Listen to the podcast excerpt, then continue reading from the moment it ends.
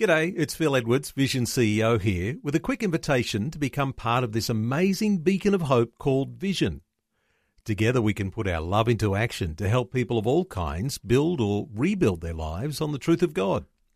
Please consider the part you can play during our upcoming Visionathon appeal, remembering that it's your support that makes Vision possible, including this podcast. Audio on demand from Vision Christian Media.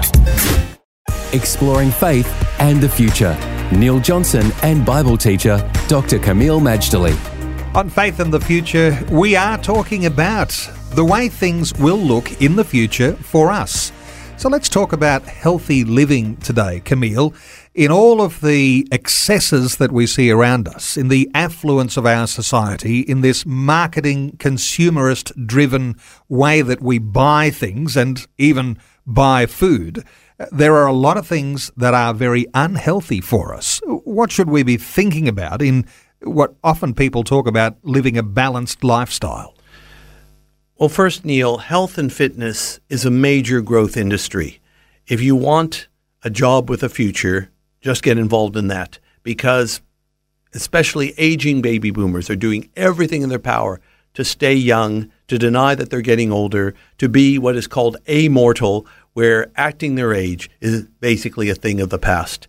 So, diet, exercise, and all kinds of things are very much in vogue.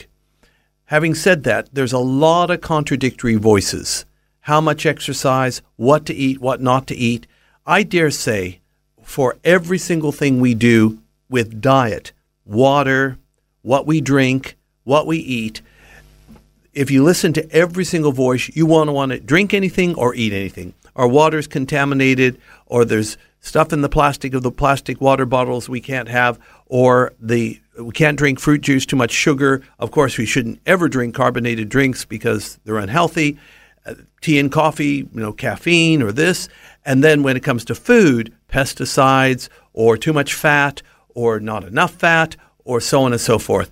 It's a it's a tower of babel in terms of sound information of what to eat, drink, and how to exercise. And I think perhaps more deeply than that, uh, the issues of drugs and alcohol, those are challenges too, and not just for young people.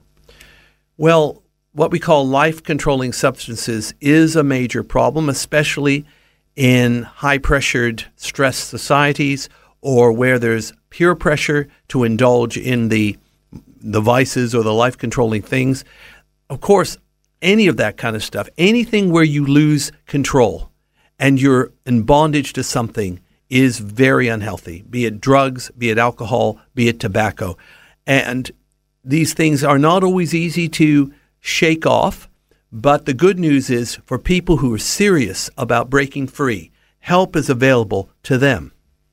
How do you be satisfied with less, be satisfied with those things that are healthy, be satisfied with those things that are not dangerous because there seems to be a great temptation to experiment. There's two key words I want to throw out, Neil. The first one is moderation. It's amazing how much we can do, be healthy and happy, have a great range of what we can eat and drink, even have what they call cheat days, where you can eat in guts whatever you like and not have a guilty conscience. The key is moderation when you have moderate exercise, moderate diet, balanced diet, that is a wonderful, positive, healthy thing. The second issue has to do with balance.